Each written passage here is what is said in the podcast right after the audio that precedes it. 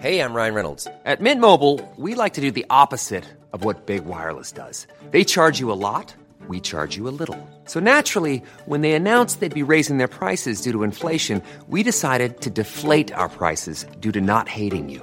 That's right. We're cutting the price of Mint Unlimited from $30 a month to just $15 a month. Give it a try at mintmobile.com slash switch. $45 upfront for three months plus taxes and fees. Promo rate for new customers for limited time. Unlimited more than 40 gigabytes per month. Slows. Full terms at mintmobile.com.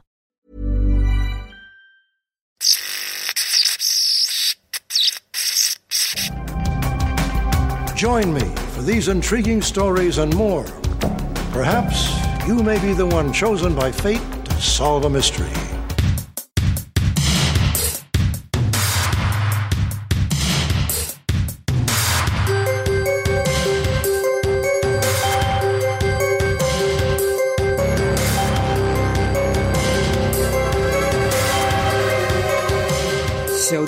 Are many reasons to have Rob Kristoffersen on your show, but I thought today we'd take a break from the news and the social networks and, and dive into something that always gets us excited and terrified, and that is unsolved mysteries. Now, you not only have done several roundtables on our Strange Skies podcast, Rob, on this show, but you know more about these cases, probably much more than anyone else I know. So today I thought we'd take a look back at some of the most memorable UFO segments to ever grace the Unsolved Mysteries television show. So, Rob Kristoffersen, welcome to Unsolved Mysteries, the UFO Stack Pack Hour.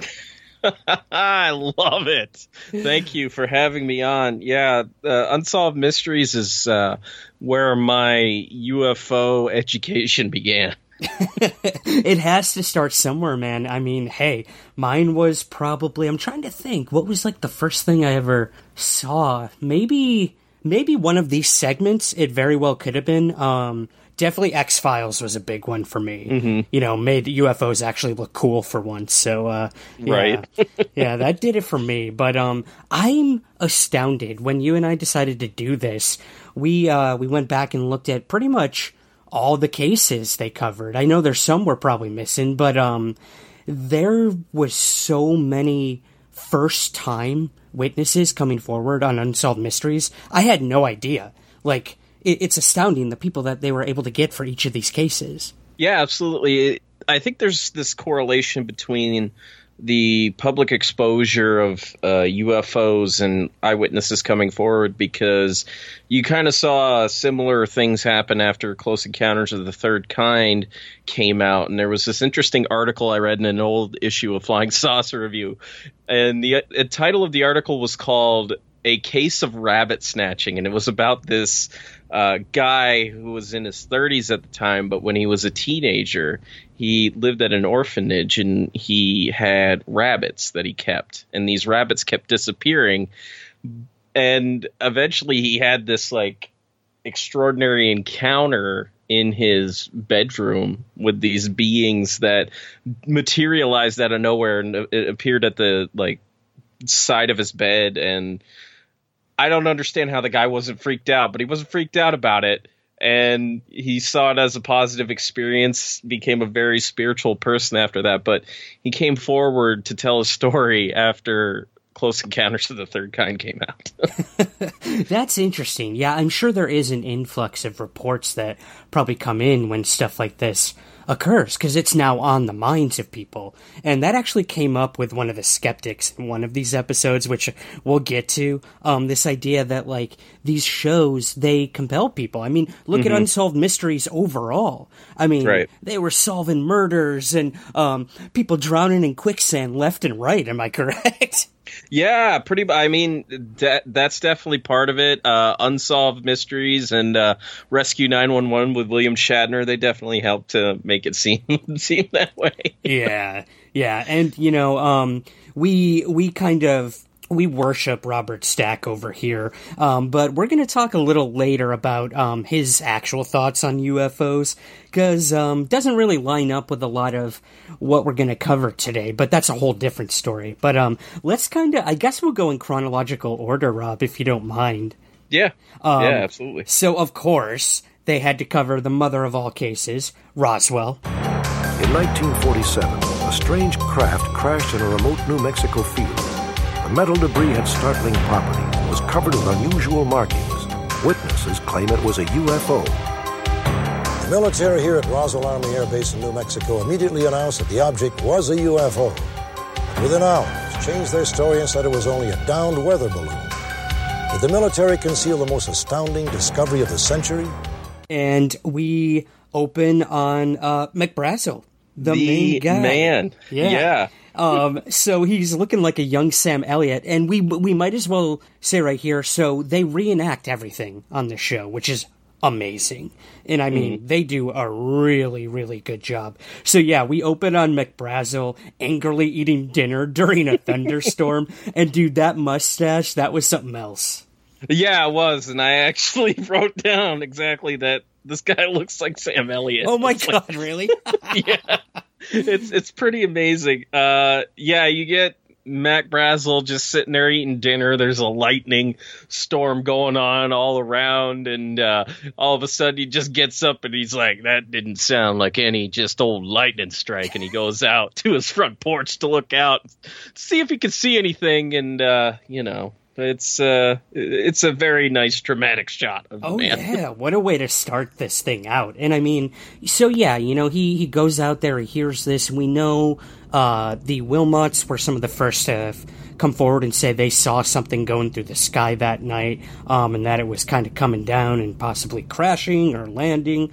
And then we get uh, we get one of the first interviews ever with Loretta Proctor, one of the ranch owners next door to Mac Brazel. And oh my god, man, she was a sweetheart. I would have loved to have met her. Yeah, absolutely. She uh very approachable, down to earth kind of person. She attests to Mac Brazel being, you know, this kind of guy that wouldn't make stories up. He was trustworthy and uh yeah, he everything that's to come with the guy is uh, probably definitely happened to him. Exactly, yeah. And I think that's going to be a running theme too tonight is uh Unsolved Mysteries loved spending time on like giving credibility to the people coming forward with this stuff. Like to the point where it was like, okay, we get it.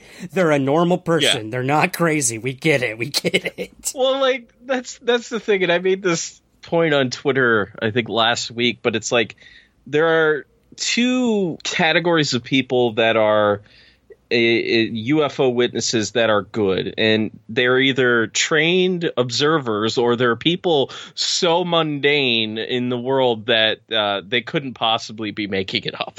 Yeah, it is pretty it's one or the other. It's one or the Yep. other. All right, so we see uh oh, Kevin Randle makes an appearance in this with an equally epic mustache, I must say. Yes, he's bringing the mustache, you know, bringing the broad-shouldered suit. I love it.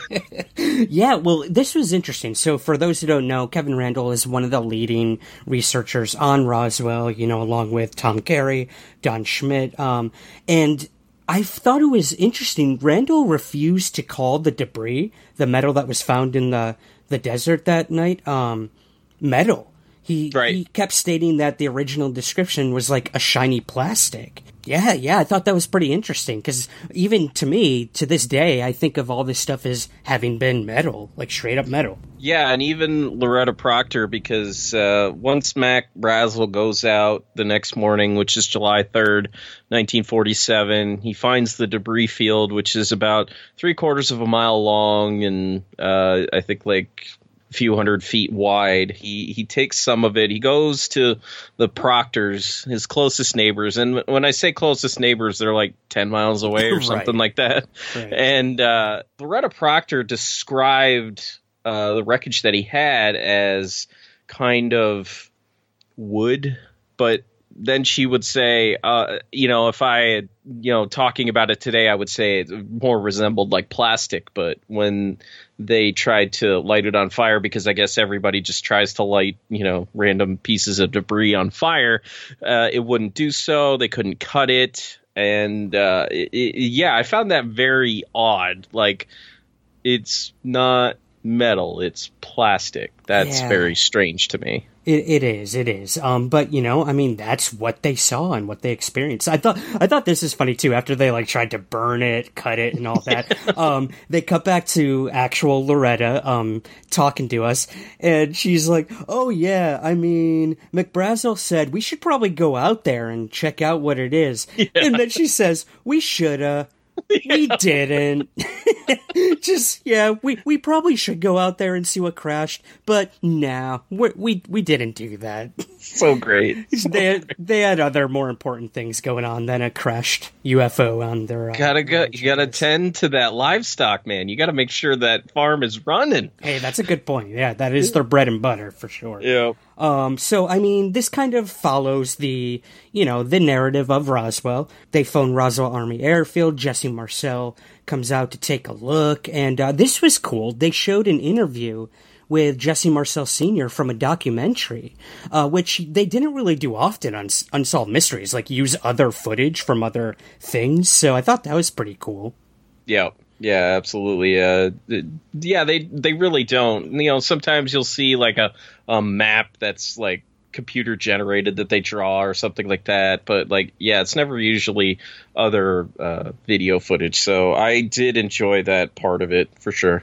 There were just fragments strewn all over the area, an area about three quarters of a mile long and several hundred feet wide. So we proceeded to pick up the parts. Says, I tried to bend this stuff. Says, it will not bend.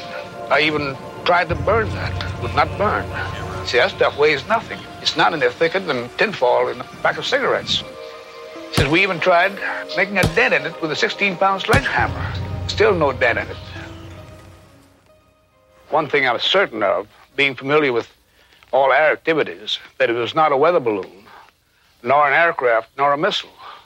It was something else, which we didn't know what it was. Yeah, it was a great interview. I think you can find it online in its entirety. This is a pretty condensed version, but um yeah, so I mean Marcel goes out there with a sledgehammer. He starts going to town on this thing. Which I, I'm just imagining like a military guy in uniform, middle of a desert, like going nuts on a piece of plastic, you know?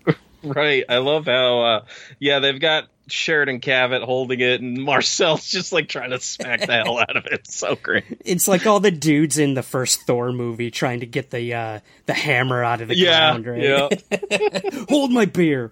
Oh man. Um. All right. What else do we? Oh, uh, Jesse Marcel Jr. as well. We get his story about his dad bringing wreckage home. There's these I beams with weird etchings on them, and uh, then we get a sweet phone acting between Walter Haut and uh, Colonel William Blanchard about the flying disc. It's so great. It's so great too. Yes, sir. Yeah. Oh, yes. What do you want, sir? They're so angry over the phone with one another. It's like, just do what I tell you. Um, Here's my question. Uh, Stax says that the wreckage was flown to Wright Field, Ohio, which is like what most of us know, but they made the stop in Fort Worth, Texas. Now, Rob, I know this was, I, I think this has been proven, but do you know why some of it was brought to Fort Worth before they went to uh, Wright Patterson?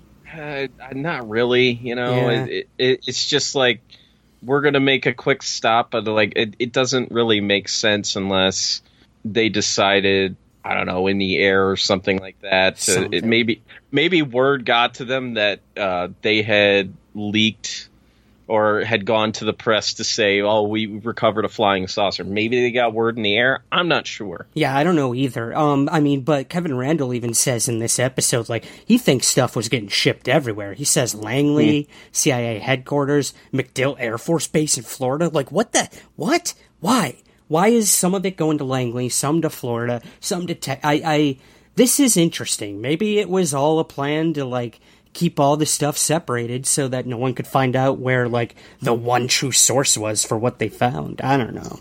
maybe, but like it makes sense to go to Wright Field because I mean, Air Technical Intelligence Command is there. These are the people that basically study like reverse, uh, not reverse engineer. Well, they kind of reverse engineer like enemy technology and stuff like that. So it ma- it made sense at the time, but like it doesn't really make sense to ship things here, there, and everywhere when you have one area that does that. It's it's not like a lot of experimental stuff goes on at the bases that they were talking about. But you know, Yeah. it, uh, a lot of people have added on to the Roswell narrative uh, ever since this came out, and uh, it should be noted like this is the first time that Roswell was broadcast to a general public. This is where it blew up. Yeah. Is on Unsolved Mysteries, and like it aired in uh, the season premiere was I think September of '89, and they re-aired it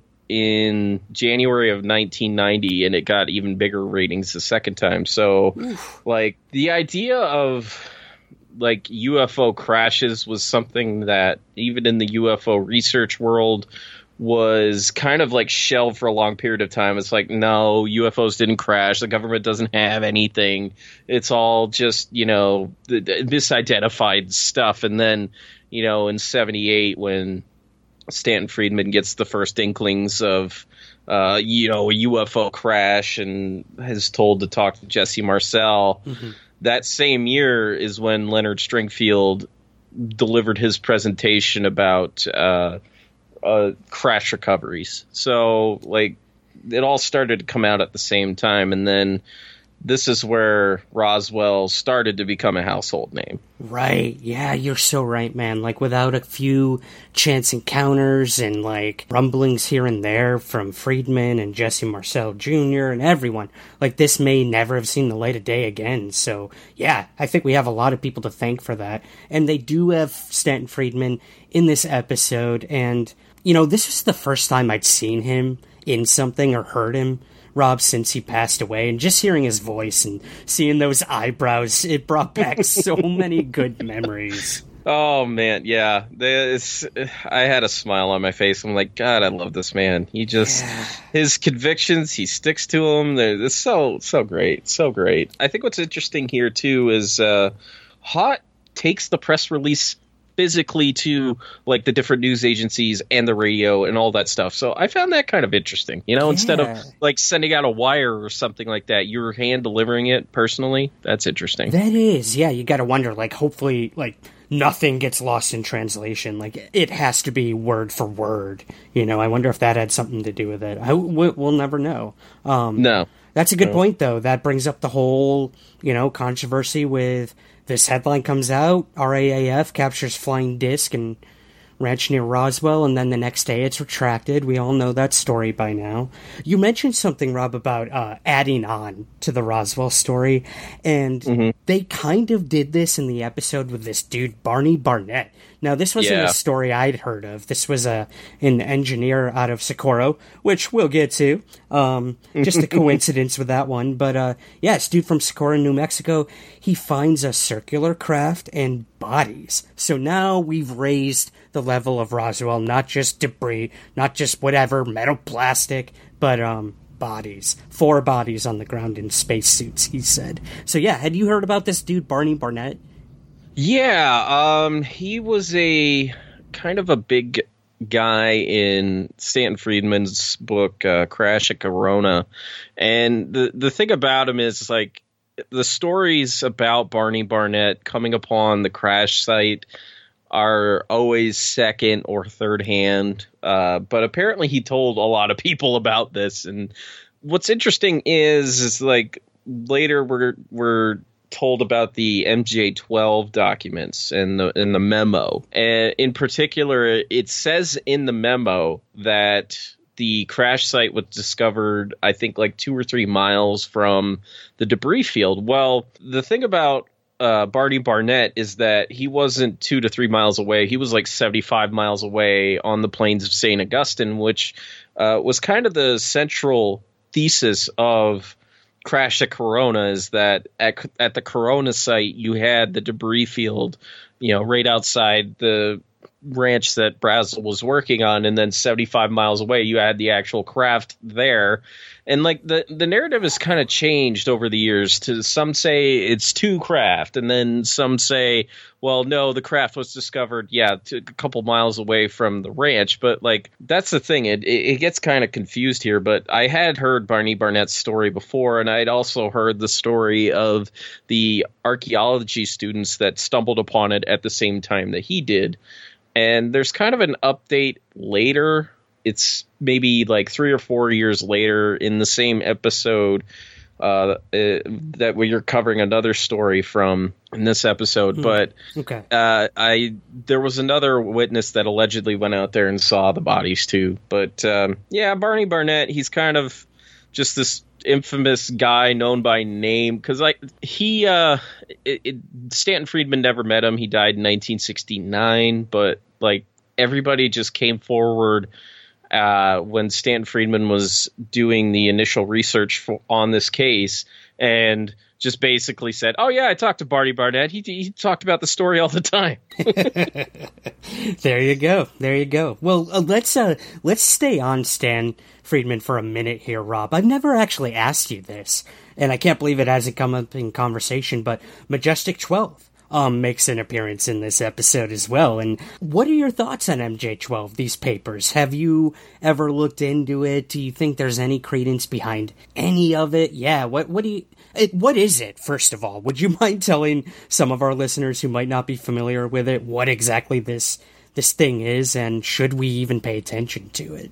So, following the uh, Roswell crash, allegedly Truman put together this group of 12 members that were allegedly designed to cover up aliens' existence and the Roswell incident and all this stuff. And I don't put a whole lot of stock into it just because like I know Majestic 12 was a thing. I just don't think it was designed to, you know, keep UFO secrecy in place. I don't think that's what it was there for. I think uh, uh, in my conversations with MJ Banias, he pointed to um, other documents that indicate that MJ12 was more related to atomic fallout. But the the thing is, is that the, the way that the documents made became known is through you know Bill Moore and Jaime Shandera, and you know Bill Moore he went on later to just basically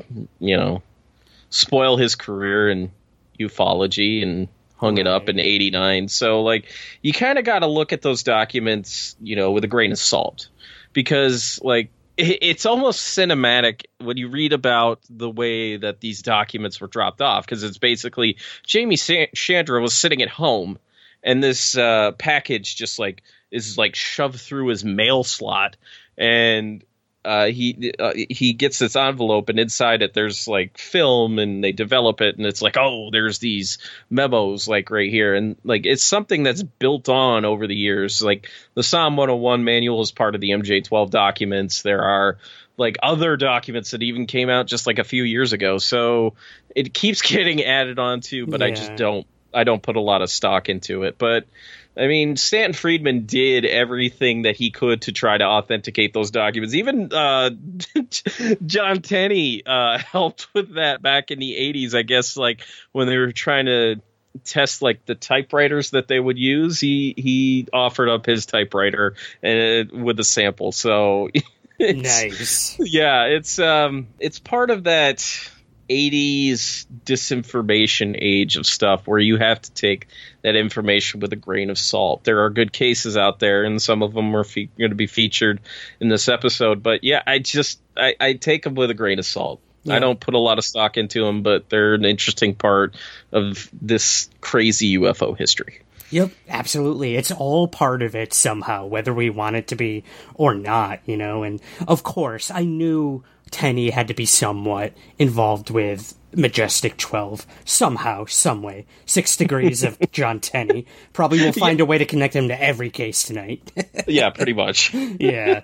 Um. Well, we get a good uh a good um testimony from Captain Pappy Henderson, who said he uh, flew with this stuff and saw bodies. This that. I don't know, Rob. Anything else in this episode that you really thought um was worth bringing up before we move on? No, I think I think we've hit on the, the major points. I mean, it, it was nice to. Uh, it, it, Stanton Friedman comes out and basically says, "Well, the reason they would want to cover this up is because we just went through a second world war, and nobody would be able to handle the existence of extraterrestrials at the time." Which, God bless that man. I love that man for coming at at us like that. But like, yeah, maybe, maybe not. Uh, That's why the Roswell uh, mystery endures, is because because there is no definitive answer, and yet there are more people and more accounts that keep getting added onto it after this. And I mean, there's mm-hmm. been countless books written about it. So, uh, definitely the classic case example of what ufology can offer up. Absolutely. And I mean, you still have idiots making television shows about Ross. Wait, wait, what? I. wait, wait, you wait, isn't that you, Ryan? I thought there was someone else in uh, my studio here. Never mind, it's just a mirror. Whoops. Anyways, uh, moving on to uh, actually not moving too far. Uh, year wise, yes, but not location. We're moving to Socorro. Socorro, New Mexico, 1964. It began as a routine police pursuit, just a wild teenager tooling through town and ended with one of the most remarkable UFO episodes in history a close encounter still impossible to ignore. Rob, I know this is one of your favorite cases, um, so this is going to be a fun one. We open on Lonnie Zamora literally parking at the police station. A car whizzes past and um, he immediately gets back in his cop car and starts pursuing this car for speeding. That dude, whoever was in this car, had a lot of guts speeding past a police station like that. Well, uh, yeah, and I love it because, like, if you look at the guy on the screen, he doesn't look like he's going all that fast. no, no, no, no, he doesn't. But, um, man, Lonnie Zamora was ready to meet that quota, wasn't he? He he had severe regrets about the not meeting that quota at the end of the day, and I just it, it makes him so much more human. But yeah, I like how they set up this like cinematic approach here at the beginning. you got Lonnie Zamora just exiting his vehicle, and he turns around dramatically. He's like, "I gotta catch that." it was a slow day. I think he even admitted that in this episode. But um, at the same time, he's pursuing this dude like what I would assume was for a really long time. They're going through the city and then they're going out into the desert. So I mean, whoever was you know, in that car was not stopping for Lonnie Zamora anytime soon. No, he wasn't. He was just like I'm wondering if the guy was just completely oblivious to the fact that he was being chased by a police officer and says, ah, "I'm just joyriding. You know, I got my top down. I can't hear anything. Is that a police siren? Mm. Oh mm-hmm. well, let's just keep going. Let's just keep going. Or let's get really conspiratorial. Maybe he was leading Lonnie Zamora out to where something is about to happen. What do you think? Right, right. it, it almost seems like a setup in many ways, especially when you read the account in in any book that you want to pick up. It's just like, was this dude set the fuck up? You got to kind of wonder. And I'm like, I don't really want to feed the skeptics because fuck the skeptics at this point because their other explanations are dumb. yeah, yeah, we'll get a few uh, of those dumb explanations uh, as we go on here. But um, so let's kind of paint the picture for anyone in the audience that doesn't know about this case, we have Lonnie Zamora, who is, we should mention, a cop, um, if that wasn't clear already after what we just talked about. But um, they got him. They got him on camera, and he's recounting this event. And um, I just love hearing him tell this story. So, um, Rob, would you mind maybe giving us like the Cliff Notes version of what happened once he got out there and noticed something in the sky? Yeah, so as they're approaching the edge of town, Lonnie Zamora sees this kind of like blue flame up in the sky and he hears this roaring sound. So he knows that he's in the approximate location of where a dynamite shack owned by the mayor, which just sounds like the beginning of like a zany ass fucking comedy here, but like he's like, oh, it must have exploded. So he turns off onto this gravel road and he it it leads to kind of an arroyo. He crests this hill. It, it, takes him a little bit to get up there. He he has to try a few times, but uh, as he crests uh, the first part of it, he sees uh, what he thinks is an overturned car and a couple of people. Halfway, I could see a white object to my left there. I thought it was a turnover car. When I got up on top of the mesa there, I looked down and I seen this uh, big white object uh, on the ground. I could see something around the craft there. I could see some figures looked like they were walking around the craft.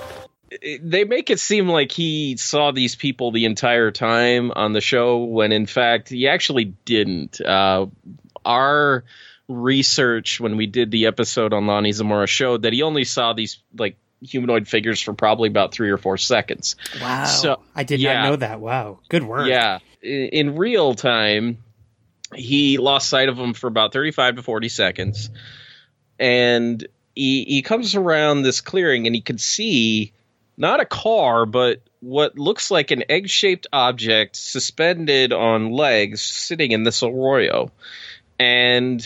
He stops. He gets out. He he he looks at it, and then all of a sudden he hears this. It's like a low pitched sound that goes to a high pitched sound. He hears a, a roaring sound that begins then, and he sees this blue flame shoot up from underneath this object. It lifts up, and it, it doesn't lift up very high in the air, about 20 feet. But uh, he's looking at it from the safety of being behind his car, essentially, and he watches it kind of slowly float uh, away, like barely clears this neighbor, this mayor's dynamite shack, and then just speeds off into the desert. At first, you know, after I got to my senses, I said, "Did I see it or didn't I?" You know, or what happened? You know, and uh, that's it. And from that point, he radios a deputy, Sam Chavez, who come out. They inspect the landing site. They find uh, these bushes that are singeing, but when they go and they touch them, they're actually cold to the touch. They also find circular indentations in the ground and a couple other burnt areas. So there's a few things uh, I just want to interject here, Rob, in terms of uh, how detailed. Mis- uh, wow, I almost said mysteries decoded. Jesus Christ. um, blah, wrong show. Um, unsolved mysteries. Uh, how they covered uh, the the craft itself. It looked so good. First of all, Yeah. in this the special effects Yeah. were amazing. And second, when he first gets sight of this egg shaped craft, you can see the reflection of the craft in his sunglasses. Like, dude, they went all out for this one. This is probably the best example of when Unsolved Mysteries really puts their dollars into making a story really good because uh, if you look at some of the earlier ones, dear God, the CGI was terrible. And we'll get into some of those, but like this is probably the best example of a UFO. It even has the insignia that he claims to have seen on the side of this thing, and it kind of just like looks like a beat up egg, just like hovering in the air. But it doesn't look hokey. It looks kind of real, and then yeah, it speeds off. But like. Uh, the guy that they got to play Zamora plays his part, you know, perfectly well. And uh, I, I, what I love too is the interview segments. They interview all these people against the backdrop of the desert, which just you know adds a, little more authenticity to it. But uh, yeah, this uh, definitely the best example of uh, UFOs in unsolved mysteries. Absolutely. I couldn't agree with you more. And I mean, yeah, like you you mentioned the symbol. Now I know this is something you've looked into a lot as well. Um now in the episode they have they describe it as a vertical arrow with a horizontal line beneath it and a crescent shaped line above it. Now I know this episode is pretty old and there's been some, you know, debate on what the actual symbol was on this thing. How do you think they did with that, Rob? Is that what you know, Lonnie says was on there? the thing is is that uh, in in the research that we found, uh, there was an individual uh, by the name of Captain Moody. I think he was a captain, but he was a member of Project Blue Book, and at the time, mysteriously, he was at White Sands Missile Range working on a project called Project Cloud Gap. Now, Project Cloud Gap was ruled out in the initial reports as being responsible for uh, the sighting here, and in fact, they went. Uh, the Project Blue Book folks went into detail trying to figure out. Well, is this a lunar lander that was being tested out that just managed to fly into this arroyo? And there was 11, allegedly eleven of them in production at the time, and none of them matched the description. But uh, Moody was kind of a spearhead in this investigation early on. Like, uh, it wasn't uh, until a few days later that Blue Book actually took over the investigation. It started with the FBI, who was also mysteriously in town that day doing something else. But uh, one of the rumors and one of the things that we think he did was he told Zamora to lie about the symbol and basically that uh, if he did that, we would know if there were other eyewitnesses that came forward what the real symbol was. So one possibility is is that the symbol that he drew is intentionally the wrong symbol to throw people off to you know for any other additional eyewitnesses that would come forward. Right. The other symbol and what may be the actual real symbol looks like an A with three horizontal lines running through it. Interesting. Okay. All right. I can I can kind of see the logic behind that. Um, you you did mention other witnesses, and we did get a sense of that in this episode, which is pretty cool. They had this this dude Jim Grinder, who was 13 at the time. He was traveling with his family, and they stop at a gas station, and they tell the gas station attendant, like, "What? What do you got going on in your town here? This thing, this oval shaped thing, like passed right over the hood of our car. So, I mean, if this is true, if this is another testimony to the event, at least we now know it doesn't just rest on the shoulders of Lonnie Zamora. There was that eyewitness, and I think there was a. There might have been another eyewitness that claimed to have seen it too, but uh, yeah, it, it lends a little more credibility.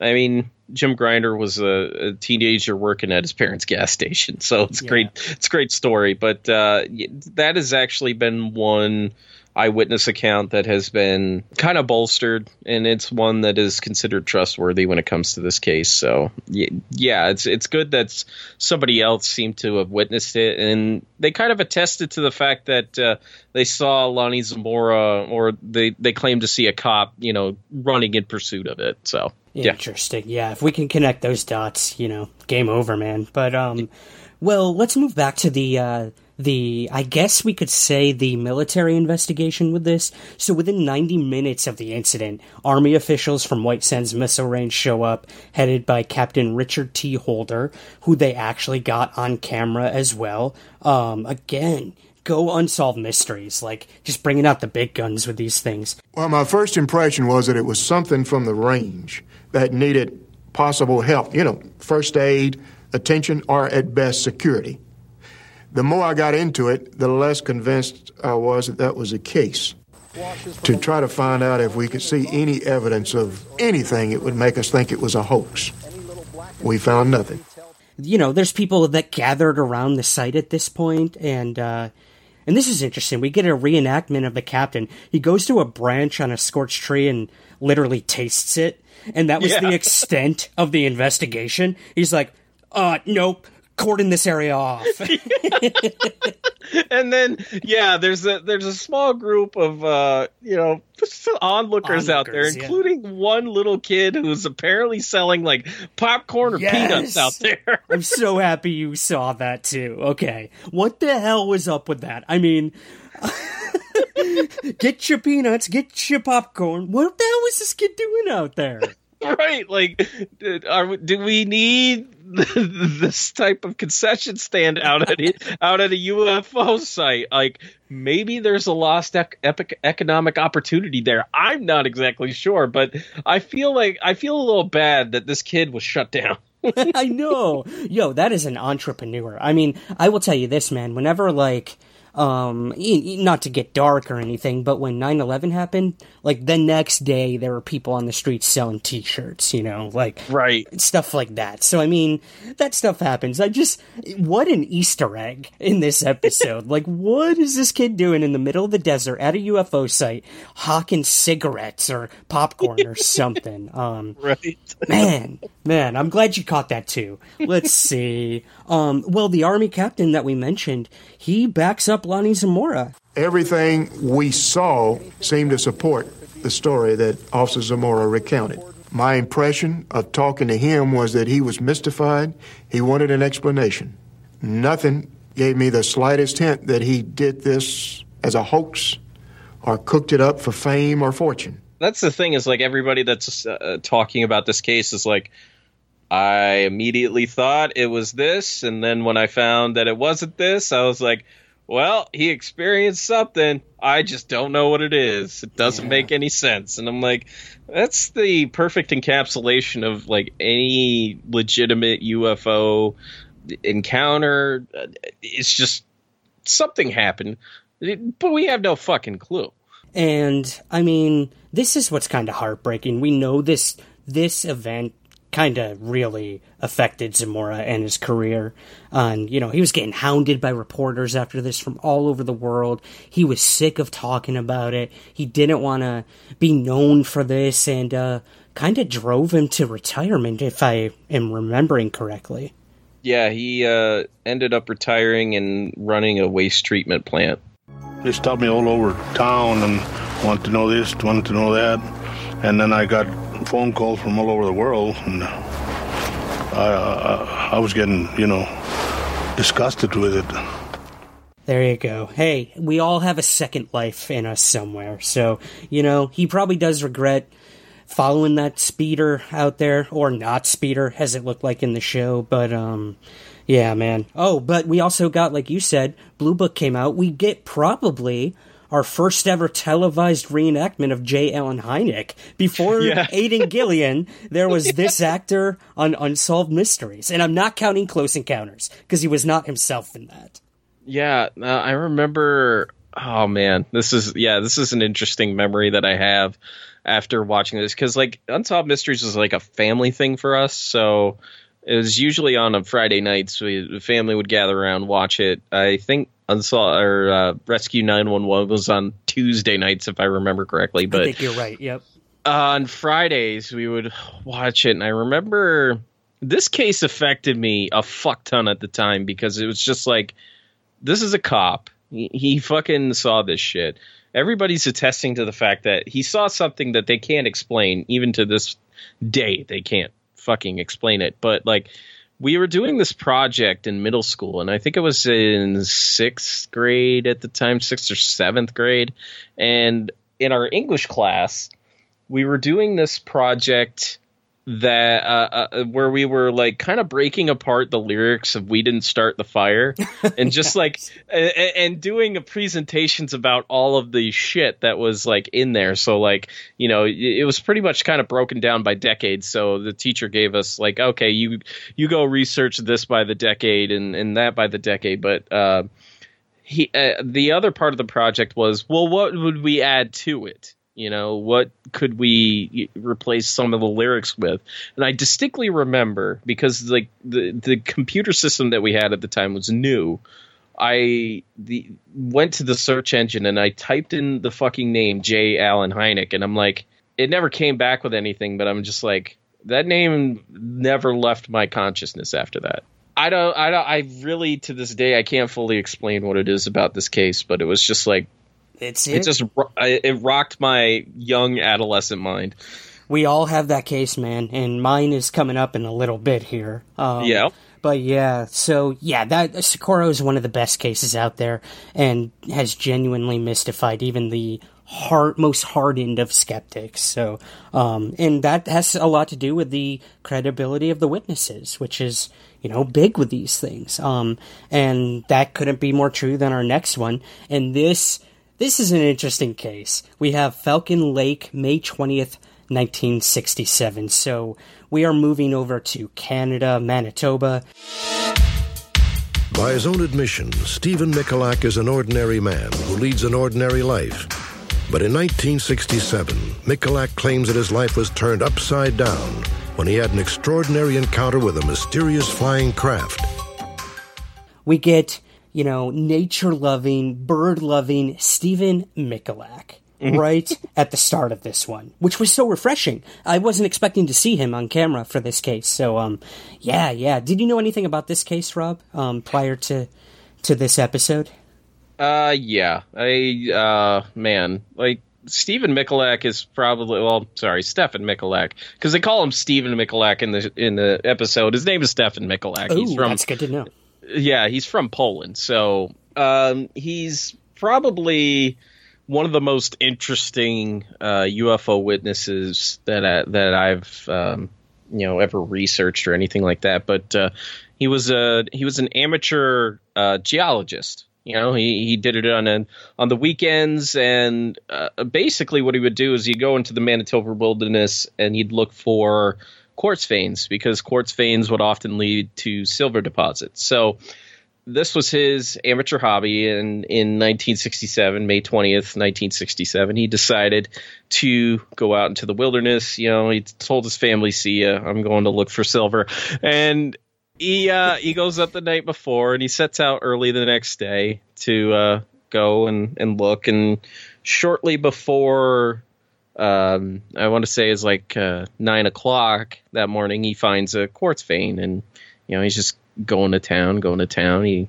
has lunch and then gets back at it. And a few minutes after lunch, he um, notices that there's some geese that are just like going nuts, mm-hmm. you know, and uh, he uh, he looks over at him to see what the heck startled him, and he looks up and he sees these two what he describes as cigar shaped objects with a bump on the top of them and one of them flies off, but one of them starts to come down closer to where he is. And dear God, the CGI on these UFOs is terrible. what are you talking about? no, like it looked fake as fuck, and you can tell. this is probably, in terms of the UFO coverage on Unsolved Mysteries, this was probably the worst CGI they did. I can admit that. Yeah, yeah, and um, this UFO lands on this rock field near uh, where Stephen Michalak is, and the general shape of it that they got on the show is correct. That's exactly pretty much what he saw. So he uh, he goes up to it, and he thinks at first that this is an American experimental craft and it's having some kind of trouble. So he goes up to the craft and he says, Hello there, Yankee boys. Having trouble? Thinking of USA, I said, Okay, Yankee boys. A Yankee boy. Seems to me you are in trouble. Yankee boy. You got troubles, I'll help you. Come on out. We'll see what we can do about it. Oh, and when man. and when he doesn't get a response in English, he starts talking in uh, German, Russian, Polish, Italian. Uh, there were a bunch of languages that he knew. My and God. When his English received no response, Stephen tried Russian, Ja вам помогу. then Polish, Ну выходите, пожалуйста. Я помогу вам. Пожалуйста. and finally German. Deutsch? Sprechen Sie Deutsch vielleicht?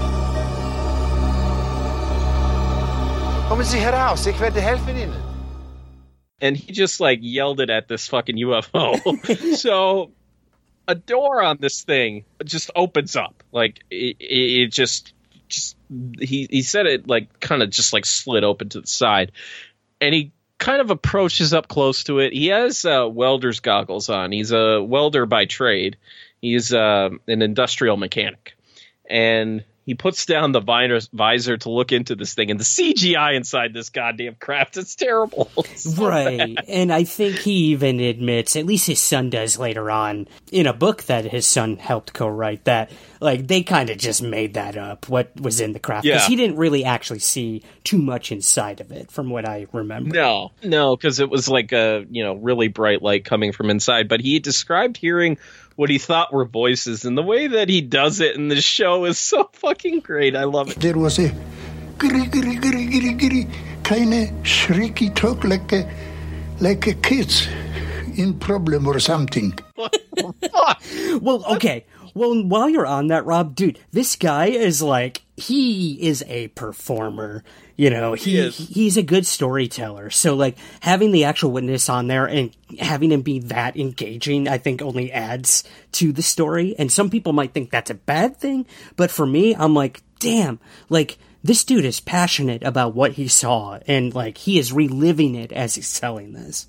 Oh yeah, like you can catch him like uh, when he's describing looking up at it for the first time, and he's on camera uh, describing it. He's looking up as if he's reliving it at the time, and like Yeah. he is he's very passionate about the story, and it, it, it's something that carries on even uh, after the initial encounter. But like Uh, after you know he kind of peers in a little bit, the door on the craft closes, and it kind of lifts up a little bit and it rotates, and in front of him is this like grid of uh, it looks like an exhaust grid. Yeah, like portholes almost. Yeah, Yeah. and uh, he is shot in the chest with uh, hot gas, and it immediately catches his shirt on fire. To which he rips it off and and stuff like and and to make the point, he this craft was landed on this rock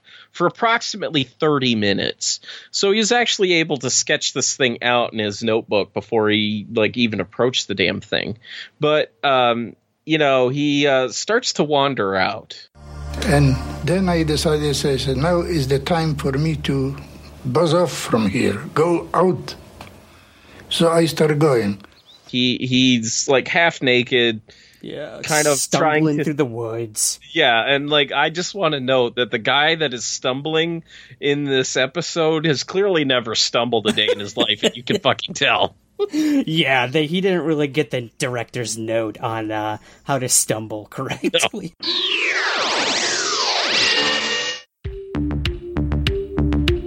What's up, guys? Ryan Sprague here, and I'm just dropping in to remind you about our Patreon campaign.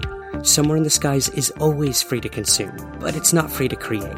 So if you want to help the show on a monthly basis, we have tons of rewards for you in return, including shoutouts on the show and website, bonus content and episodes, and free merch. Want to be my guest or pick a topic for the show? You can do that too. So if you'd like to learn more and to help support the show, visit patreon.com slash somewhere skies. Thank you, and keep looking up. It's that time of the year. Your vacation is coming up. You can already hear the beach waves, feel the warm breeze, relax, and think about work. You really, really want it all to work out while you're away. Monday.com gives you and the team that peace of mind. When all work is on one platform and everyone's in sync, things just flow wherever you are.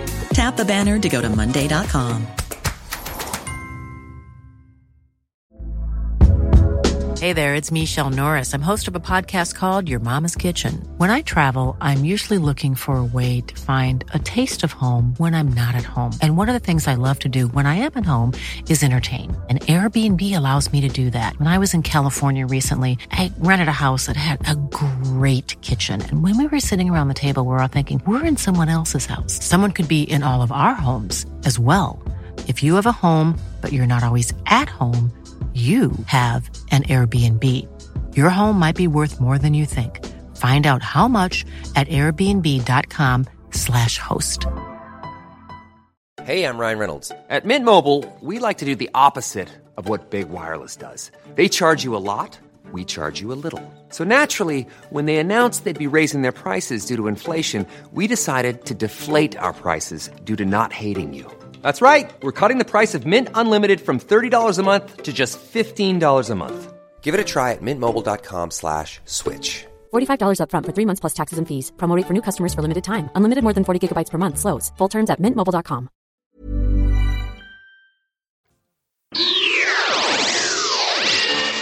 Well, before we we get to the next step, Rob, I have to say I don't mean to laugh at this guy getting caught on fire, but the way they did it in the show was Yeah. just so comically over the top that I had to stop the episode because I was laughing so hard. Um, but that being said, like if if that actually happened to to Michalak, that is terrible. Yeah, it is. It's not one of the best experiences that you ever want, but yeah, it is kind of comical in the way that it uh, happens. But um, yeah, he uh, he, he essentially stumbles to his pack to find his uh, compass to figure out how to get back to the road because he needs medical assistance. He's in a lot of pain. He's nauseous, and he finds that uh, his compass is just spinning wildly, and he doesn't know why. So it takes him a little while. I think it takes him like an hour, but he finally stumbles back to the road. And uh, what they don't tell you in the show is that there's a car that passes him, and he tries to flag it down. And initially, just drives by, and then it comes back, and it's an RCMP officer. Okay, and he explains what happened to him. He explains that a UFO fucking shot him in the chest with some gas. Basically, a UFO farted on this guy because he smelled like sulfur. So we we know, you know, this UFO farted on him It's disrespectful. UFOs should not be farting on people. It's a real problem in this case, and I hope it never happened to anybody else. But yeah, it's a uh, a cosmic crop dust. Yeah, it really is. And this RCMP officer listens to his, to his story, and he turns to him and he says sorry, I have other duties to perform, and he drives away. What the hell?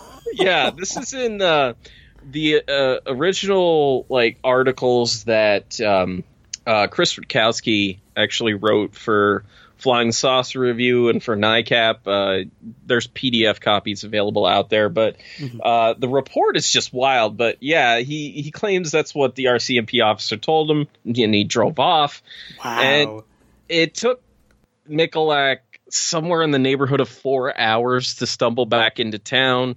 He was doing his best to kind of keep his distance from people because he thought he was like radioactive or something like that. But he ultimately buys a bus ticket to go back to Winnipeg, where he's from, and he's taken to a hospital, and where they kind of like they they don't really do a lot for him. They give him medications for like his nausea and for some other symptoms, but they don't really know what's causing it. And they ruled out radiation poisoning, which is weird because the guy has kind of like symptoms of radiation by and large. But right, yeah, we should stress like he had these circular burn marks on like his lower abdomen that matched what he says was the same like grid on the portholes of the craft. So if you're right, if if if that exhaust came out and burned him, like it matched perfectly to the sketch he made of the craft that he saw. So yeah, yeah interesting. Yeah. Absolutely. And eventually he actually ended up going to the Mayo Clinic in um, Minnesota and uh, they studied him for about a week. He goes back and like for a while he actually had to fight to get his medical records because uh, they never sent them to him. He actually, I believe it was uh, John Keel and another researcher named Berthold Schwarz who actually helped him fill out like medical release forms in order to get his stuff, but they never found anything, hmm. you know, out of the ordinary. But what he noted was like every, I, I think it was like every three weeks, the like grid pattern burn that was on his abdomen would dis would come back. It would disappear and then come back, and the symptoms would come back from it too, which is wild. Yeah, that's pretty weird. But uh, they uh, investigators did end up going back to the site where it had occurred, and they found like that there was like radioactive ore running underneath it. Uh, but they found that there was like a large burnt area on this rock where it was black. So, you know, some physical evidence there. They found, I, I think there were like some trees nearby that had branches that were taken off too. Um, but there was also uh, a year after the incident happened, Michalak returned to the landing site again with a friend, and they found this like very strange kind of like silver that was coated with radioactive ore that a lot of people think was like planted for some reason. Yeah, yeah, they found it like not too far below the ground, I think, but enough where people are like, "Oh, it looks like it was kind of freshly dug in there." This is one of the biggest mysteries and one of the biggest puzzles, and skeptics have pointed to this as the reason why the case should be discounted. Why would particles and metal fragments of this size and radioactivity have been missed by all previous investigators? And this is one mystery that we don't have definite answers to this day. You have that going on, but uh, I mean, otherwise, this is a, like a pretty solid case. It is. It's solid, and I think uh, you know the Canadian Air Force got involved with some people from the U.S. They came down to investigate, and uh, you know, like you mentioned, Chris Rutkowski was a big uh, part of this entire thing. And, um, you know, to this day says it's one of the best cases Canada ever had. And I'd have to agree. I mean, you know, there's some bumps along the way with some dubious researchers that Michalak got involved with. Um, but that happens to any UFO witness. You know, you got to be careful who you end up working with because their intentions might not be as how would you say altruistic as you'd hope they'd be. But one of the other things, Rob, I thought was interesting uh, in the book written by by his son, he remembers when Unsolved Mysteries came to film his father for this. And uh, during breaks, one of the guys, one of the like crew members, kind of passively said to to the father, "Oh man, this must have been the most difficult and like most remarkable experience of your life." And his father shook his head and said, "No, being in a concentration camp, escaping to America, joining the army, and going to Germany to translate and dismantle concentration camps was the most difficult part of my life." Yeah. Holy shit, dude! So at this point, like all the unsolved mysteries crew are gathered around, and he's like regaling them with these other stories. So I mean, even this dude might have witnessed beings from another world land, but he can even say to himself, like, I've experienced much more difficult things in my life. Yeah, absolutely. He's uh I I, I love that man so much. I do. yeah, and the fact that you spent how many languages could the dude speak? It's just crazy. Like, ah, I I wish I could have met this guy. You know, unfortunately, he did pass away. Yeah, he passed away I think in the uh 90s Yeah. at some point. Yeah. Yeah, yeah. So I mean, we kind of only have his story to rely on at this point, but like I said, his son has been very vocal. He co-wrote a book with Chris Rutkowski and and his father about all of this. So definitely, I think people should check this one out. Is it is definitely one of uh, the most underrated cases I think out there. But here's one. Here's our next one, Rob. August twentieth, nineteen seventy six. The Allagash abduction. I um, hate this one so much, Ryan. I hate it. You hate it? Well, too bad, brother. We're we're going we're going full full on dude nude with this one. Who are they and where do they come from? Are they real or imagined? In recent years, hundreds of people have come forward with startling accounts of abduction by alien beings and the fantastic saga of the Allagash Four. Four young men who claim that they were abducted by aliens during a camping trip in the Maine wilderness. Their chilling story may seem unbelievable, but more and more people have become convinced that such accounts are based in fact, not fiction. Allagash abduction. This episode covers a bunch of different UFO related stories, but um this one actually focuses this segment we're talking about on the Allagash 4 case out of Maine. And it opens immediately with uh we get one of the men, Jack, recalling um, that he wakes up in this unfamiliar room and he's completely naked. And to his left, he sees a in a trance almost his brother Jim and uh, their two friends Chuck and Charlie. And uh, ooh, then it just goes full on alien abduction from here, man. Um, do you wanna you wanna run through this one, or you want me to do this? Uh, I'll, I'll, I've, I've covered it, so I'll, I'll run through it a little right. bit. God So, bless you. Uh, essentially, what happened uh, is that um, Ray Fowler was doing this uh, UFO like talk. I, I, it was like a it was like a conference somewhere in Massachusetts where um, it was in this small like church or something like that, and it was kind of like a cult stuff. And he was there selling books and giving presentations. And while he was selling books, uh, it's um, uh, Jim Weiner, uh, one of the witnesses in this case, comes up to him and says, "I've been having these dreams. I think they, you know, correspond to this time. I was camping with my buddies in 1976, and we had this UFO encounter." So essentially, Fowler does the the heavy lifting on this one, and he finds that um, through hypnosis with all these guys and hearing their story. They went out into the Allagash wilderness of Maine, which is very remote. And in the places where they ended up and camping and stuff, the only way to get in there is through airplane. They literally had to be flown in there. And they uh, basically hopped from site to site to site. They were basically, you know, canoeing by day and then camping at night. So they uh, end up having the this UFO experience not long. It was like two days into their trip, and it, it, they make it seem in the episode like all of them have seen, all of them saw it, but I think it was only Jack Weiner that had seen it that night. But he sees this, you know, light just above the trees, and it just kind of like implodes and disappears.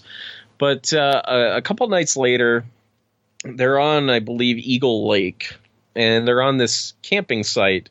It's just the four of them, and they don't have enough food with them at the time. They went fishing during the day, but they didn't catch anything that was really all that edible, so they were going to do some night fishing. So they go out on the lake. It's um, probably like 8:30 at night or something like that, and they build this huge, like, massive, like bonfire uh, to mark their camping site. So they're out there for maybe 15 minutes, and the guy in the rear of the boat, Chuck Rak, he turns around because he feels like he's being watched, and he sees this light above the trees. I had a feeling that uh, there was someone staring at me from behind me.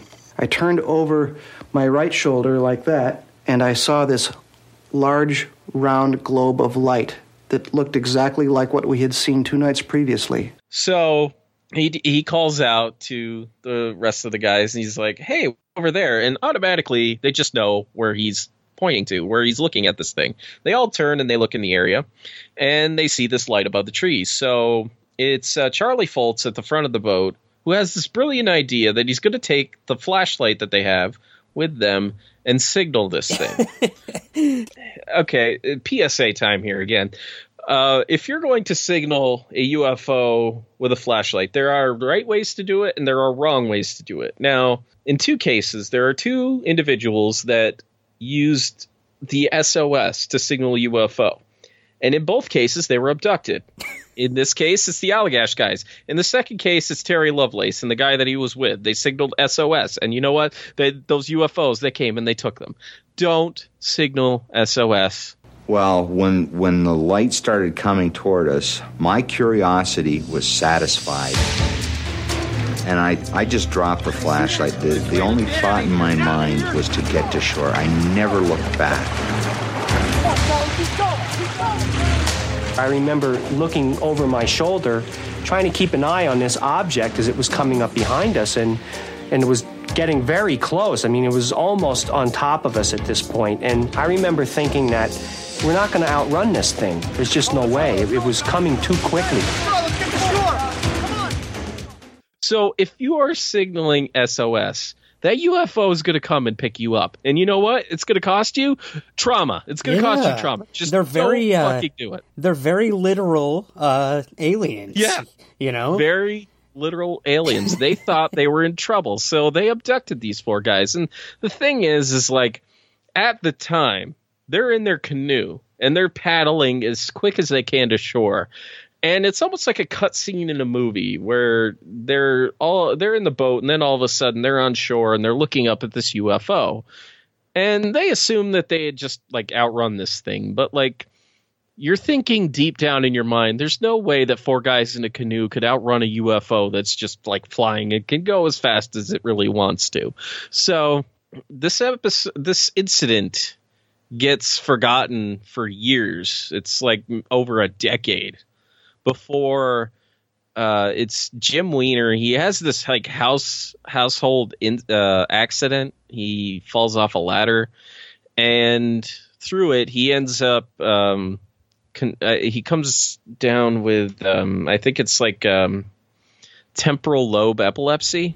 It, it, it develops, and uh, he starts having these weird dreams.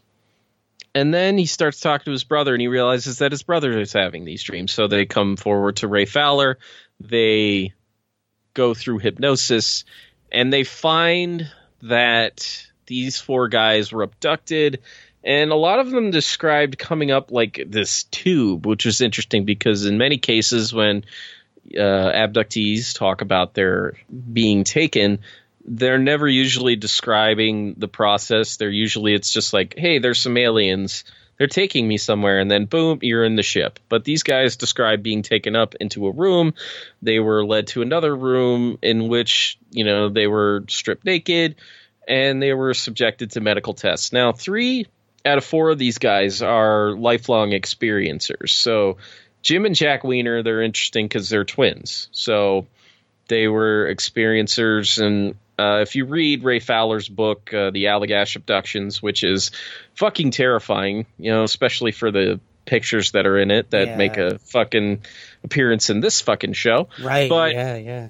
what what you find is like they're all subjected to medical tests for, by and large, but like the they kind of vary a little bit.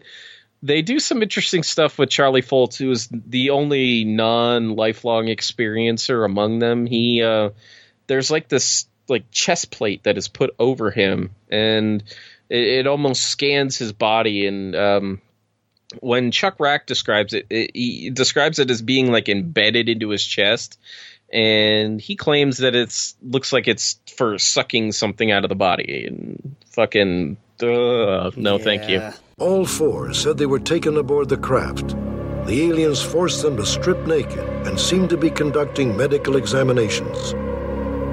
The aliens apparently took samples of the men's skin and body fluids, their blood, urine, and semen. man, just in this episode, they play some of the audio from the hypnosis sessions, which I don't recommend. Don't do hypnosis. Hypnosis is terrible uh, in, in these situations. Just just don't do it. Don't. I don't I, fuck- I will have to second that. And you know, I have written in the past about regression in uh, Mhm. my book specifically, and those who underwent it, and I even featured some of the therapists who have done it. And while I respect them as individuals, I don't personally condone this this way of dealing with these things. I think Chris Cogswell says it best. Go to an actual therapist if you Mhm. think this has happened to you, not someone who claims to be an alien abduction therapist. Um, so yeah, Yeah. I, let's get that out there before anything. Um, but you did mention, yeah, they play some of the audio from the regression, which was terrifying. Their face is right in my face. I don't know why. I don't want to know. I don't want to know what they want. Oh, they're saying things. They're explaining things with their eyes. In my head, they're saying, Don't be afraid. We won't harm you. Do what we say. Just do what we say. Um, they show the sketches that a lot of the dudes made of the aliens and what they experienced. So I mean, we're getting hit from every angle with um, with what it, these men endured. If any of this is true, you know. Yeah, and I mean these guys all met through art school, so every single one of them are artists. So yeah, which always always made me a little hesitant with this Mhm. case to be honest because if you know anyone in art school like this is what you do you try to create your grand opus and maybe this was like a big performance piece but i i you know i have no basis for that whatsoever but when i did hear that they were all involved in the arts somehow that did rub me the wrong way i don't blame people when they are hesitant when they hear something like that Yeah, and if you look at uh, some of the earlier editions of Ray Fowler's book, you can actually order some of the artwork to have in your home in the back portions of the book, and Oh, like yeah, just what I want hanging over Yeah. my bed at night. yeah, exactly. And like, I, i i when you look at them, the most terrifying uh, images that are drawn are drawn by Jack Weiner. And in fact, if you look at the book, a lot of his art dominates it. And a lot of stuff happens to Jack Weiner, including you know additional experiences after this incident in his Vermont home. And they are, there's like incidents in their childhood that they uh, experienced together and separately. But the the most terrifying parts are the stuff that you don't even realize because it's not included in this episode because y- you only have so much time. So when they were in the middle of doing all of this regressive hypnosis, Jack Weiner would have dreams that these beings would appear to him as uh, while he was doing you know mundane things with like uh, Jim and Jack. Like there's one dream in particular that uh, fucking freaks me out. But uh, he talked about how they were like at a play taking in a performance. And he's sitting next to this curtain, and this alien head materializes into the curtain and basically says, "Stop the hypnosis. We don't. We don't want them knowing anything." Mm. So, like, it, it, it continues like after this, like this being materializes two or three times tell him to stop doing this. But like interesting. Yeah, I'm like, uh, no, no, no, thank you. But um, there's um, uh, with these segments, Unsolved Mysteries usually has a, a skeptic come in and say, uh, you know how they don't they don't trust it. The guy's name is Dr. William Cohn, and he believes that abduction experiences are just basically people ripping uh, sci-fi movies from television and making them a fixture in their own minds.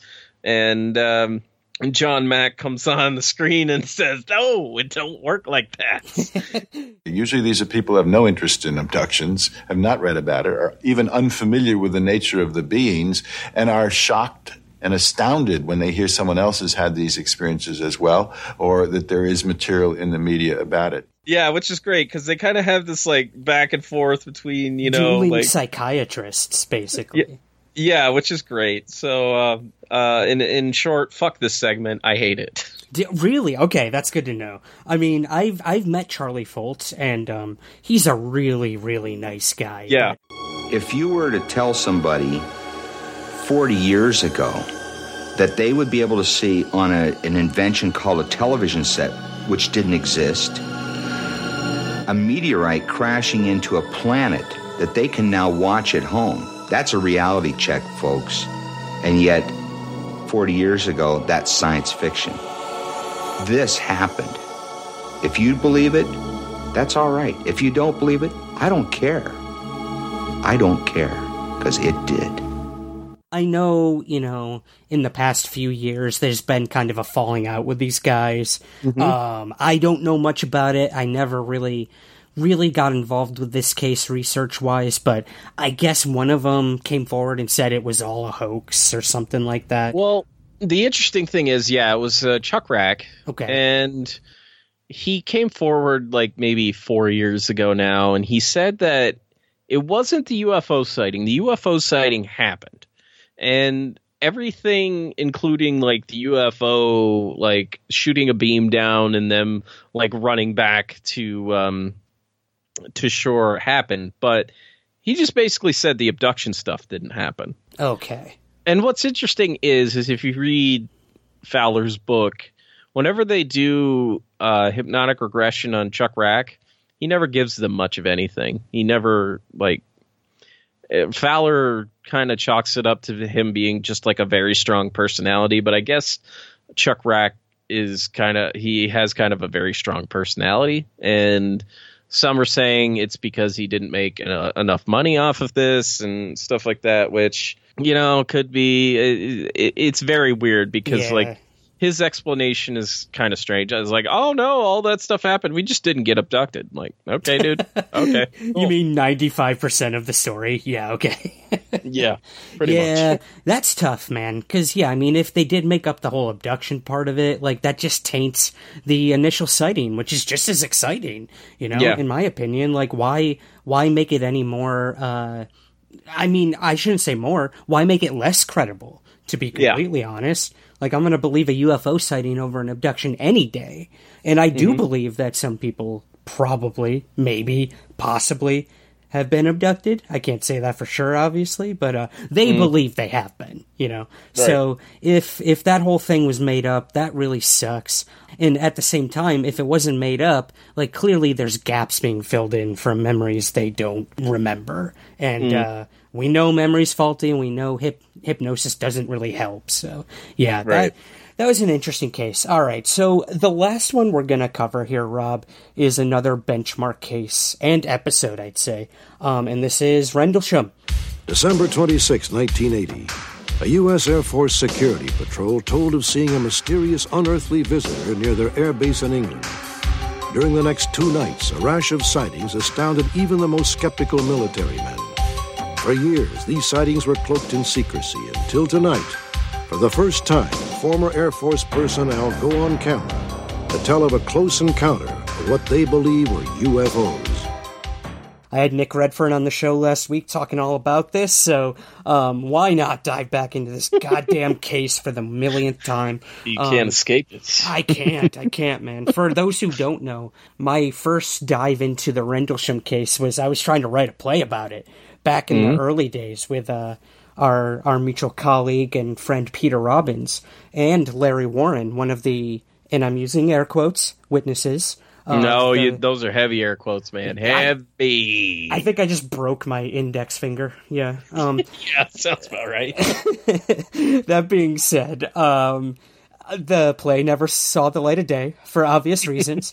um, but rest assured, I am still working with Peter Robbins on something having to do with this. So um, stay tuned for that, as any good writer says. Um, But let's get into this one. For the very first time, some of the military people involved with this came forward on unsolved mysteries, just like with Roswell and Socorro and everything else. So, um, yeah, I don't think we've really got to get too much into the events. I think our listeners know about it. Three consecutive nights of UFO activity over two joint military bases in England, 1980. But yeah, this is the first time we hear from John Burroughs. Yeah, absolutely. I love how like one of the first things that he says is uh who would come out in the middle of the woods outside an Air Force base and make a Christmas display? when he's talking about the lights see, that they see in the forest, I'm like, oh, that's great. You really thought it was a Christmas display? Okay.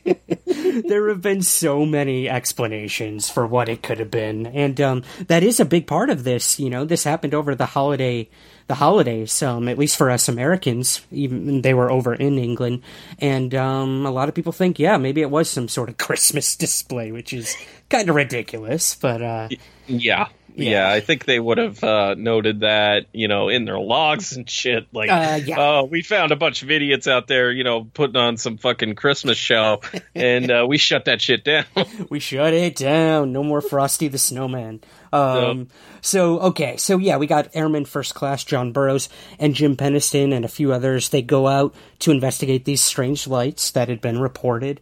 And an interesting side note that they add into this, Rob, is the men all had to leave their weapons behind when they went out to investigate because uh, they were out of U.S. jurisdiction in the forest where this event initially occurred. So uh, that was pretty interesting. Can you imagine going out to investigate like a downed aircraft or even possibly a UFO and not having any sort of protection? Man, you better have a strong ass bag light for that shit. Yeah, exactly. Throw that shit at the aliens Yep. or whatever it has. But this was interesting too. Um, the object was sighted on radar at Heathrow Airport, or a object, and um, it was tracked over these military bases. This is what they told John Burroughs, and then it disappeared off radar. Um, Mhm. So these things were tracked on radar, which a lot of people didn't know either. Yeah, absolutely. Uh, for a period of time before they lost sight of it, most likely because it like it came down too low to actually be detected by radar. But yeah, they came across this object in the middle of the woods, and I, and what's fascinating about this experience, and like my first real kind of familiarity with it was um, Nick Pope's book that came out uh, a few years ago um, that he wrote with Penniston and Burroughs. But uh, one of the things that uh, Burroughs describes is how time seemed like it was moving very slowly when they were near this thing. when it was happening, everything seemed to go slower. We seemed to be in like a, I wouldn't say a time warp, but like everything appeared to be happen slower to us, and everything felt different. But when it was all when it disappeared, it was like everything was normal again. The perception of the ground, the um, the air, the sky, the stars, the whole nine yards were different. So, like, are you in a different reality when you're close Yeah. to this object? Like, what is going on? You're experiencing time differently than uh, other people, and like, what they claimed is that when they went looking for this thing, they had been gone for like 45 minutes Mm-hmm. searching for it, but to them, it only felt like I think for Burroughs, he said it felt like it was like maybe 10, 15 minutes. But for Penniston because he got the closest to this thing and even touched it, he claimed that it felt like it was only like a few seconds or something like that, like only a few minutes. But Yeah. um, yeah, these guys like experience time very differently in close proximity to this object. And I must say, on the show, the it did not look anything close to what is you know described or what is on your screen at the time. No. What what they described seeing was like a triangular shaped object with a triangle on top of it, basically. And uh, what's interesting is that they would go on to find like circular impressions in the ground, but uh, the way that Burroughs talks about it, he didn't feel like it was like land. It wasn't sitting on the ground. It was kind of just like hovering above it a little bit. I was hoping when I got out there that basically I would see nothing. There would be no telltale evidence that possibly something happened. That would make it easier for me. Because if there's nothing proving that something happened to me, you can just kind of check it off. But when you get out there and you find damage to the trees, depressions in the ground and stuff, that makes it even more unexplainable. It's an interesting feature of it. And then, yeah, like the next night, Halt had heard of this, you know, earlier in the day, saying, you know, it was kind of a joke around the base, like a couple of guys saw a UFO. Oh, And- dude! I have to mention when they did that scene in this, though they reenacted the scene where Charles Halt like comes onto base. What's going on? Colonel, you're not going to believe this, but Burroughs and Penniston were running around the woods last night chasing after UFOs. Oh my god, the laugh that that guy made was so Weasley. He was such a little dick. Like that that kid in school who would like make fun of you for wearing, you know, off-brand sneakers or something. Yeah, yeah. That, it was a good reenactment. Like I wanted to punch him square in the nose for that, but uh Yeah, but uh, you know, they uh, they end up going out the next night, and uh, you know, th- there's reports of lights in the woods again, and um, they end up taking um, light alls out into the forest. I was very skeptical. I find what had allegedly taken place hard to believe, and I was really going to debunk it, quite frankly. And as events unfolded, I became more and more concerned that there may be something to this. I kept telling myself that there had to be some type of an explanation for it, but I certainly couldn't find one, and even to this day, I, I can't explain what happened. They just go out and they investigate this thing. They kind of do this like it's like a cat and mouse game for Mhm. like a while, and they follow it through the forest into this clearing. They see these like it, it was initially this like red object, not even an object because it looked. Just, I think what they had on screen at the time was pretty accurate to what they ended up seeing. It's like this like orb of light, kind of like almost egg shaped, but he described it looking like kind of an eye, and it kind of got close there for a little bit, and then it took off. So they followed this thing through the forest into a clearing, and in this clearing they see like three eh, smaller objects in the sky. They kind of doing this uh, these maneuvers, and some of the eyewitnesses claim that they were like doing like almost search patterns, searching grids, looking Mhm. for something, and eventually one of these objects kind of just breaks off, comes near uh, near them, and drops a beam of light down at the ground, not far from where um, Halt is. We could very clearly see it. It sort of danced about in the sky, and it sent down beams of light. I noticed other beams of light coming down from the same object, following different places on the base. My boss was standing in his front yard at Woodbridge, and he could see the beams of light falling down. And the people in the weapon storage area and several other places on the base also reported the lights.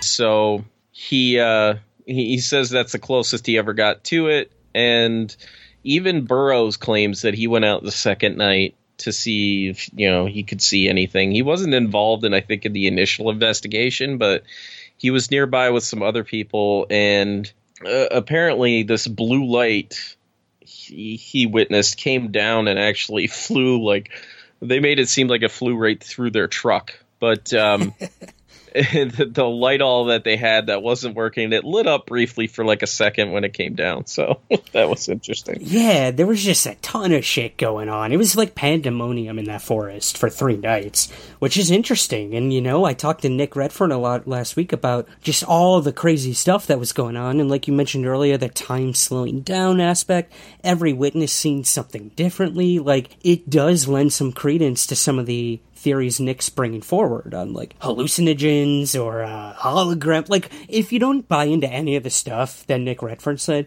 at least we can all admit, like, there was some crazy stuff going on there. This was not just one object in the sky over these military bases, you know? Yeah, yeah, absolutely. It's a a bunch of different things, but I mean, like Nick always has a different angle with which to come at a lot of these stories, and uh, I mean, he's got his angle with the Roswell incident, and there there are these cases that people interject their like weird kind of angles at them. There's, for instance, with the um, Antonio Villas Boas abduction from 1957. There is one eyewitness that came forward saying that it was a CIA led operation to like kind of like an MK Ultra kind of thing to see how they could uh, take LSD and turn it into like an alien abduction or something like that. Right. I don't and and this has been parroted around for cases like Villas Boas, Betty and Barney Hill, the Pascagoula guys. It's like yeah, I don't I don't totally buy it, but like you know I I don't totally shoot it down either. Yeah, but it's kind of where I land too. You know, yeah. putting it out there. I'm on the fence. It, it's interesting. You know, right saying there's an alternate explanation for all of these cases. Of course there is. We haven't solved them. They are right. unsolved mysteries. Bam. Yeah, fuck. We're bringing it full circle. God damn it. uh, what else do we? Oh, okay. So they did their due diligence. They got a skeptic on this one. And guess who it is? James McGaha is an astronomer and noted UFO skeptic who is director of two private observatories. And the burden of proof for any event that is extraordinary is upon those making the claim, not upon those who uh, look at it from a skeptical perspective. Where is the evidence? Show me the evidence. And that's what science is all about. McGaha's in the house. The yep. worst skeptic they could have found to be involved with this case. Fucking oh. He sucks, man. I'm sorry. He does. I'm all he, for like bringing someone on to like debate this case, but holy shit, like he had no, he had nothing to add to it. I, he had okay, he had one interesting thing that he said, and I think you brought this up in one of our earlier cases. So you had the first night. There's UFOs reported. That's fine. All right. He says like the nights after that, they everyone has it in their minds that they're going to see a UFO. So that's mm-hmm. obviously mm-hmm. going to influence their perception of what's going on out there. Same with like going into a haunted house. If you're going in expecting to see or hear something, you're probably going to see or hear something. But um, yeah, he yeah. he used the whole lighthouse explanation for this, which I think has been pretty much debunked at this point. I I forget, but there was like a there was a special on it. Might have been Josh Gates' special on UFOs that he did a couple years ago. He he went to that site and he found that like uh, there was a panel on the back of it that wouldn't have even ended up aiming toward the forest, so it kind of just shot it down. Nice. So, yeah, so the lighthouse has been debunked a million times over. I mean, with any of these cases, they are still unsolved to this day, like we said. But um, I'm glad they did Rendlesham. It was, I thought it was good overall. Um, it brought a lot of people out of the woodwork to uh, come forward with their uh, experiences, and um, I was interested to to ask you this: Do we know the Halt tape? This must have come out like after this, right? Because mm-hmm. I, I feel like they would have included that in this episode, which they did not. So that must have come out a lot later after this episode had been uh, created, I assume. Yeah, I think it was kind of like a yeah, it was kind of like an update or something like that. But okay. yeah, yeah, yep. Another truly creepy thing to listen to, but um, oh yeah, yeah, something that wasn't creepy to listen to. Rob was your conversation with John Tenney. For those who know who John is or don't know who he is, he's one of the leading weirdos out there looking into everything paranormal, UFOs, the occult, you name it, he's done it. And uh, you had him on the Our Strange Skies podcast to talk about his involvement with unsolved mysteries and uh, a question, a burning question he had for Robert Stack, the host, like, do you believe any of this stuff? And if you don't mind, I'd love to play a little bit of that right now for the audience to hear. Is that cool? Yeah, man, go for it. Cool. I was going to Wayne State University. I thought I would be a history teacher uh, specializing in folklore. And I got a call from a, a friend of mine who was a researcher on Unsolved, and he said, You know, we need another person to pick up some slack. We're getting into these weirder episodes because originally Unsolved was mostly murder mysteries and unsolved kidnapping cases. Mm-hmm. And as that show evolved, you know, eventually at that time with no internet and you know, uh, you, you ran, you literally ran out of cases that of unsolved murders, and so they started turning to the paranormal and the supernatural and discussing things like Lizzie Borden or the Gulf Breeze, UFO sightings, things like that. And so a friend of mine contacted me and said, "Do you want to pick up some of the slack on some of this research that we have that is really weird?" They knew that I, that's what I was into, and so I spent probably, I think, two years uh, doing research uh, and kind of reconnaissance for Unsolved. That's pretty. That's that's uh, honestly really awesome because uh, Robert Stack, um, I think, haunted my dreams for a certain par- portion of my childhood. He, he was just. he had an air about himself. The way he projected himself on that show, uh, it just scared the bejesus out of me. Um, what was he like? And I mean, I've asked you this question on Twitter before, but like, what kind of person was Robert Stack like? Because like, it, it, like I have I this mean- mythology in my head about the man, and uh, I don't know. I probably won't go anywhere. no, your mythology about him is is right, but it's your the mythology that people have about Robert Stack is like at a four. And he was always at like a 10. I mean, he was old school golden age of Hollywood. So when he walked anywhere, like he commanded this presence. But at the same time, like in old Hollywood, you everybody was drunk all the time. Mm-hmm. And so, like, there's a lot of times if you listen to the voiceovers in episodes of Unsolved Mysteries where you can hear him kind of struggling to get through the, the, the voiceovers Yeah, because he's yeah. been drinking. yeah. Um, but uh, he was, you know, classic Hollywood. Uh, he knew that he had been around for a long time. He knew that people loved him. And there was one time I had a discussion with him because I had been working and researching for them. And my thing was like, does Robert Stack believe in anything that he's saying? and so I, I had a chance one time where I asked him, I, I pretty much just put it like that. I was like, um, you know, Mr. Stack, as when you're talking about all this stuff, UFOs and ghosts and psychics and murders, you know, unsolved murders, like, do you believe in any? Do you have have you ever had any supernatural experiences? And he was kind of coy about it, but he kind of he lapsed into this story about a really good friend of his who had worked for the Navy and had recounted to Robert Stack how he uh, had seen while in the Navy UFOs flying around under the water, well, un, you know, unidentified submerged objects underneath the water, and they would burst through the water and out into the sky. And, and Robert Stack was like, you know, this guy doesn't have any reason to lie to me, so I believe what he told me. And then he launched into another story about how his wife had gone and seen a psychic when she first moved to California, and the psychic told her, you know, I, I don't really see very much in your future, but you're going to end up marrying someone who looks like Robert Stack. And she actually ended up marrying Robert Stack.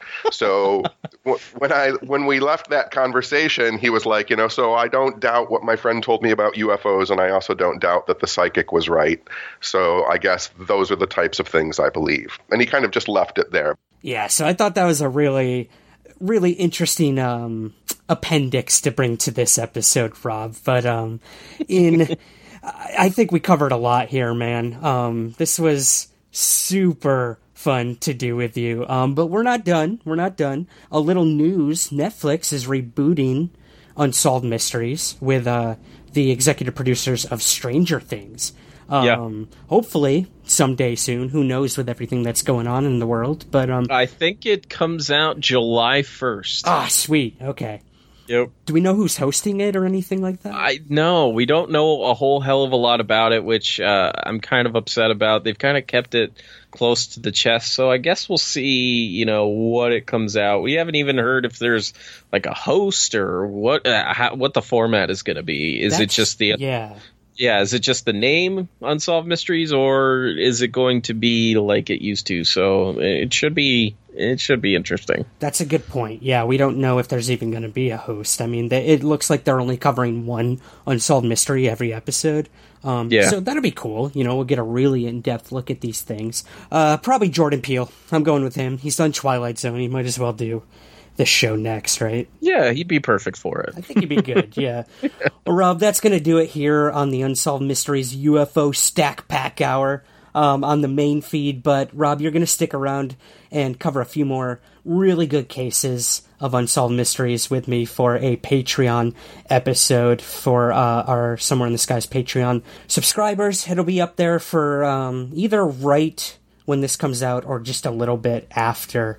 But um, before we go here on the main feed and go over to Patreon, Rob, where can we find everything you're up to? What do you got going on with the podcast, with your Patreon? Yeah, give it to me, man. the best places to keep updated uh, for new episodes and all that is ourstrangeskies.com. You can also follow me on all of the social media platforms Twitter, Facebook, Instagram, and all that stuff. Just search Our Strange Skies, and you will be updated with UFO news and all other sorts of crazy crap. I love it. I love it, man. And you just did a true crime episode that literally blew me away. So I definitely suggest people check that out too. I don't do it often, but sometimes I'll I'll step away and do something that isn't so much uh, UFOs. But uh, yeah, most of the time UFOs. Yeah, maybe another podcast host should uh, take your uh, follow your lead on that and stop talking about UFOs for once. Again, I'm looking in the mirror. This keeps happening. Um, anyways, let's head head on over to Patreon. And Rob, thank you again, man, for joining me on Somewhere in the Skies. I appreciate it, man. Thank you for having me back on.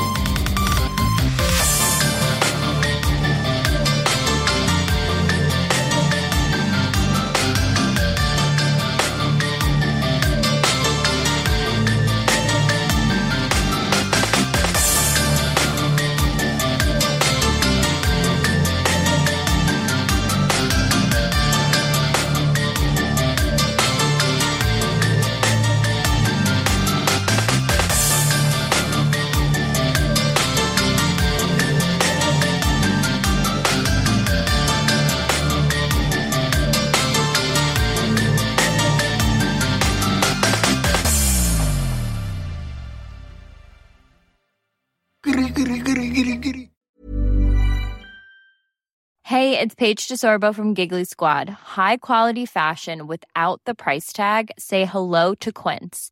I'm snagging high-end essentials like cozy cashmere sweaters, sleek leather jackets, fine jewelry, and so much more. With Quince being 50 to 80% less than similar brands. And they partner with factories that prioritize safe, ethical, and responsible manufacturing. I love that. Luxury quality within reach. Go to quince.com slash style to get free shipping and 365 day returns on your next order. Quince.com slash style. When you need mealtime inspiration, it's worth shopping Kroger, where you'll find over 30,000 mouthwatering choices that excite your inner foodie. And no matter what tasty choice you make, you'll enjoy our everyday low prices, plus extra ways to save, like digital coupons worth over $600 each week. You can also save up to $1 off per gallon at the pump with fuel points. More savings and more inspiring flavors make shopping Kroger worth it every time. Kroger, fresh for everyone. Fuel restrictions apply.